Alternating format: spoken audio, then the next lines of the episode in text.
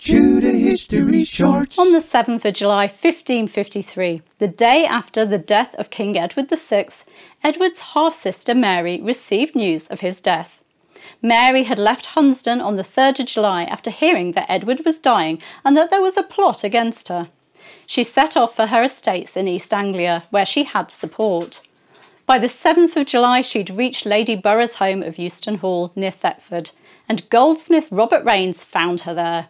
He'd set off from London in a rush after hearing of Edward's death.